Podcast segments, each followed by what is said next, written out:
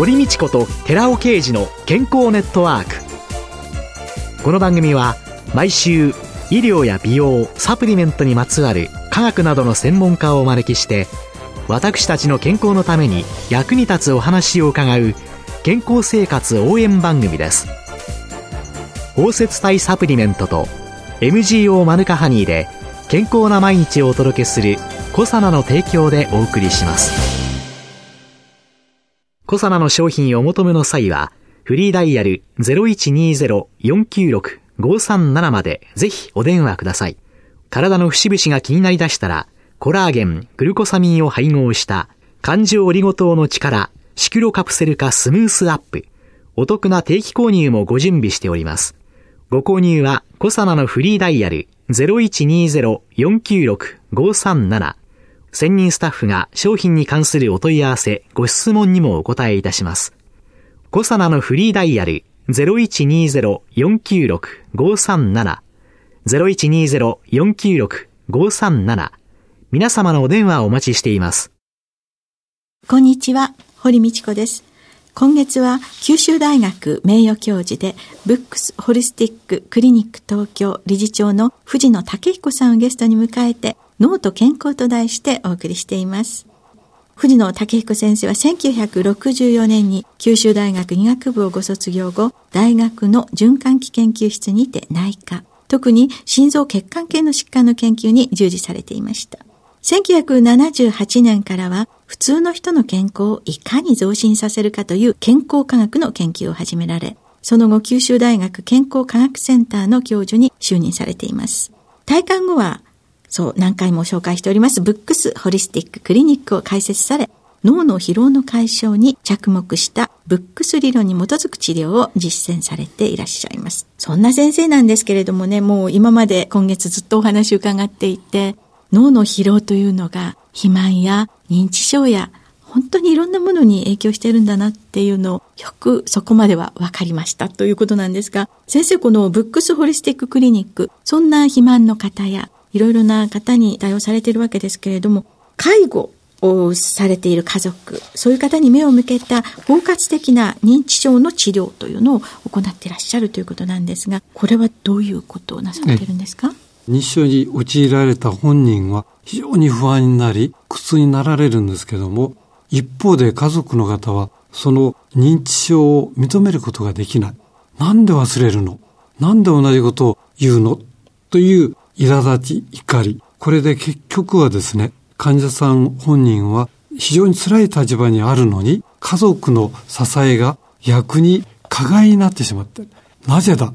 してはいけない。忘れてはいけない。忘れないようにしなさい。という、これは禁止の原則がいくわけですね。結局はですね、認知症になると家族共倒れ現象が起こってくるんですね。はい、つまり本人は非常に苦痛なのに家族によって思わぬ意図せざる加害を受けてもっと脳疲労が進行する。つまり禁止をされるからですね。そしてそれを見る奥様をはじめ家族の方々非常に苦痛がさらにやってくる。つまり、うつうつとしている人たちを見るとね、これは必ず映るんですね。そうすると、負のスパイラル、悪循環が起こってくるんですよ。はい、守る家族が加害者になって、病人が被害者になるという悲しい負のスパイラルが始まるんですね。これを私は、今の介護モデルは、認知症の介護モデルは、日本の状態は、共倒れモデルというふうに言ってるんですね。で、これをまずね、取りやめないと、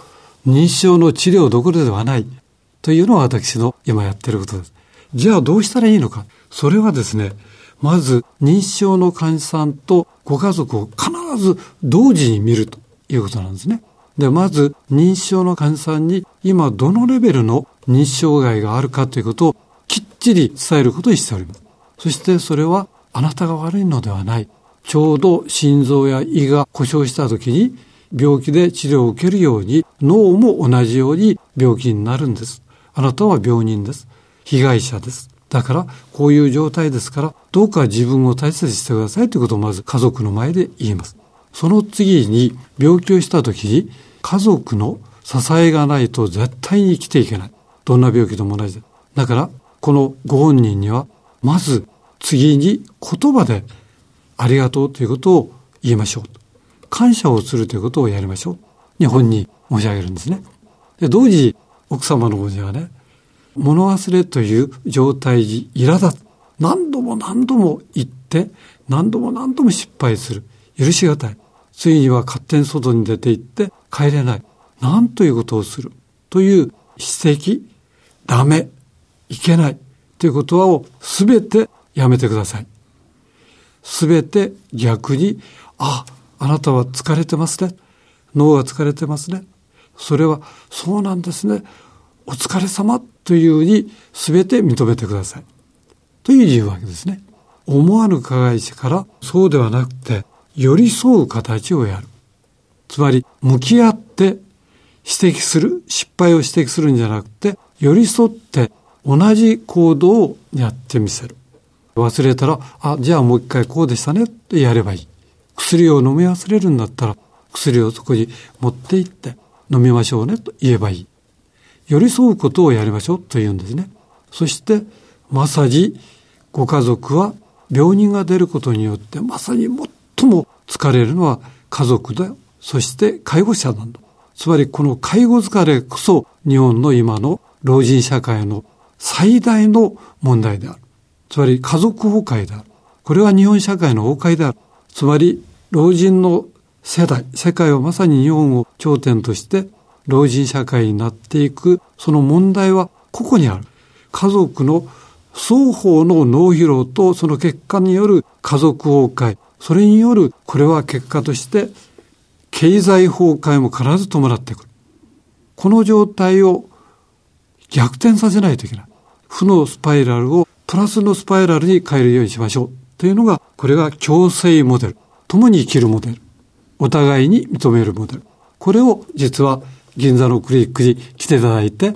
ご家族に申し上げた。そうすると、何にも投与しなくて、何度も申し上げました。例えば仮説としてのプラズマロゲンを投与すると元気になるということはだんだん分かってきたんですが、そんなものを投与しなくても、今言った、いわゆる共倒れモデルを変えて、共生ともに生きる共生モデルにお気づきになったらですね、認知症良くなってくるんですよ。今、ね、超高齢社会で2025年問題とか、できるだけ入院をさせない地域に返す地域包括ケア、形はどんどんそういう方向に行ったとしても、先生がまさにおっしゃった家族共倒れ理論になるんじゃないかっていう、家族共倒れ施策だよと、心のどこかでずっと思っておりましたので、共生共に生きるというモデルというのが、できたら気持ちも本当に楽になるのかもしれないなと思って。ファミリーがある自覚をしてから初めて社会的なね、支援組織を活用したらいいんですね。そうすると、ね、やはり日本は世界の中で、やはり恵まれた、うん、これでもね、うん、今のままでも 不十分でもまだ恵まれた状態にあるので、それを上手に活用すると、本当に社会復帰まで至るアルツハイマーの方がだいぶ出てまいりました。先生のそのご略歴を伺っておりましてね、心臓とか血管系の疾患にこう従事されていた先生が、どうして健康とかこういうブックス理論なんていうのが、どういう背景で生まれてきたんですか？実は私はね、心臓血管病っていうのは一番今多い病気の一つですから、はい、でそれ一生懸命やってたんですが、えー、実は最下流の結果なんですね。いくらそこを治しても、次から次に上流からやってくる。じゃあ予防をどうしたらいいのかというのは我々の関心になりますよね。で、予防をやろうとしたら、それは心臓の問題ではないということに気づいたんですね。心臓は被害者である。それは結局脳という支配者が実は心臓をこき使った結果であるということに気づいたんです。だから脳の健康を考えないといけない。で、特にそれは病気になってからでは遅いので、健康という普通の状態は一体どんなものなのかということを、健康とは何かということを研究しないと、我々の病気は予防できない。ということで、うん、健康とは何かということをやり、健康とは何かとやったら、結局、それは今最も重要なのは、脳内ファミリーが元気になるということが、つまり脳の健康ということが一番具体的な戦略であるということに気づいた。そういう中でその先生の憲法の定義というのはええ何ですか、ね？これはね、はい。十分に自分の何らかの目的のために、その体と心を一体となって使いこなせる状態であれば、それは健康と言っていいんではないか、というふうに思うようになったんですね。そして、重要なことは、他者に役立つことが自分の喜びであると思える状態になることが、実は心身の健康の到達点である。ということに気づいたんですね。ということはね、心と体、心身医学というのは、旧大にも心療内科では初めて日本にできたんですが、確かに心身医学をやってますが、それだけで我々はコントロールできるんだろうか。そうではない。なぜならば、我々は体と心ともう一つ、昔から先祖も、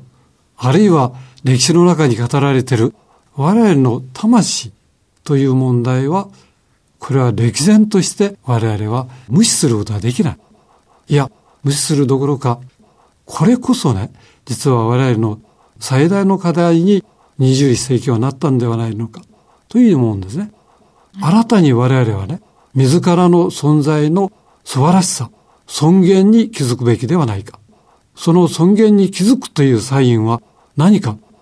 それは他者に役立つことがとっても気持ちがいい。嬉しいという感覚が実はそういう自らの尊厳に気づいた状態である。というのが私の健康の定義です。体と心が自分の目的のためにきちんと使えること、そして他者に役立つことが幸せである。それが健康だよって、先生のこの説が良言の火のように多くの方に広がっていくことを願っております。今月は4週にわたって九州大学名誉教授でブックスホリスティッククリニック東京理事長の藤野武彦さんを迎えて脳と健康と題してお送りいたしました。どうもありがとうございました。ありがとうございました。続いて、寺尾刑事の研究者コラムのコーナーです。お話は、草名社長で神戸大学医学部客員教授の寺尾刑事さんです。こんにちは、寺尾啓二です。今週は先週に引き続き、脳機能向上のための栄養素、オメガ3不飽和脂肪酸について、認知症だけではなく、他にもさらなる効果っていうようなところでのお話をしております。次に、オメガ3不飽和脂肪酸の有用性について、実は高齢者の認知症予防とか治癒効果だけではなく、様々な有効性があることをここに紹介していきます。一つは、アトピー性皮膚炎の改善です。香川県立小児科部長なんですけども、渡辺先生が調べたものでして、アトピー性皮膚炎の難治例に対して EPA-DHA を含有した軟膏を使用すると顕著な改善が見られたという報告があります。一つ目、アトピー性皮膚炎の改善ですね。神経疾患への効果、抗ストレス作用については、富山大学の浜崎教授らによって報告されたものがあります。DHA で学級崩壊やキレの問題に迫られるか、10代の若者と食事っていうタイトルで非常に興味深い研究報告がされてるんですね。小学生や中学生が突然切れる、暴力事件を起こすっていうことはたびたび報道されていますけども、キレの主な要因として、日常摂取している油の質とか量的な変化があると考えられます。リノール酸オメガ6ですけども、の過剰摂取は体内で DHA の利用を妨げると。動物や人の行動にも影響を及ぼすと。例えば、6歳から12歳ぐらいの子供では、感触持ちや睡眠障害などの問題がある場合、血中の DHA 及びその関連脂肪酸が健康な子供たちに比べて低下しているという海外の報告もあります。これに対して浜崎教授は大学生41名に協力してもらいまして3ヶ月間 DHA か植物油のカプセルを摂取してもらいましてオメガ3を飲んだ時にどのようにその攻撃性とか適宜性が下がってくるかを見ているんですけどもその結果 DHA を摂取さえするとその攻撃性、適宜性は下がり、高ストレス効果が確認できたっていうことを言っています。つまり、神経疾患に対して有効だということを示したわけです。で、3番目、高齢者の視力改善。視力改善にも EPA、DHA、特に DHA は効くということが分かっています。これは農水省の食品総合研究所で見たものですけども、検査15名を使って3ヶ月間、1日に 540mg 含有するカプセルを6粒ずつ投与してで、その中で11名の人が0.2以上の視力の改善が見られたということが報告されています。4つ目、妊娠とか授乳期の女性に対してオメガ3の不飽和脂肪酸は必要だっていう報告があります。授乳期の人の母乳に含まれる成分を調べてみますとですね、アラキドン酸は時間が経ってもあまり量的には変化しないんですけども、徐々に妊娠中に、特に授乳期ですね、母乳には変化があります。じわじわと DHA の量は8週、16週と日が経つにつれて減少していきます。DHA、オメガ3、アラキドン酸、オメガ6、どちらも人間には重要な物質であることは知られてるんですけども、このように授乳期の母親にとっては DHA が減ってしまうっていうことが分かってますので、なるべく魚を食べるように心がける必要があります。で、乳児用の粉ミルクにも配合することは有効であるということも報告されています。血中の DHA 量が高まると出産時の胎盤が大きく良好な状態になる。さらには、妊娠中に起こる糖尿病に似た血糖値の上昇の発生率も低くなりますし、自然分娩も多くなると。いろんなことがありますので、妊娠授乳期の女性にはオメガ3、魚をよく食べるようにっていうことが知られているわけです。つまり、オメガ3、不飽和脂肪酸の摂取の有用性は、高齢者に限ったものではなく、日常摂取する脂肪酸の質量の問題のある子供とか妊婦とか中高年に至るまで QOL の向上のためにもオメガ3魚を積極的に摂取しましょう。お話は小佐野社長神戸大学医学部客員教授の寺尾啓二さんでした。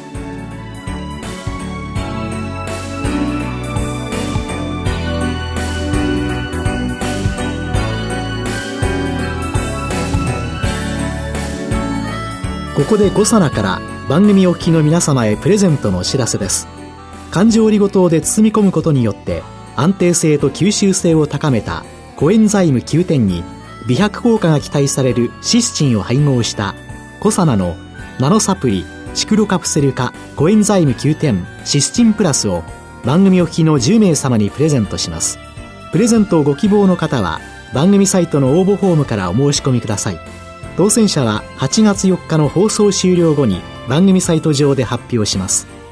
コサナのナノサプリシクロカプセル化コエンザイム9点シスチンプラスプレゼントのお知らせでした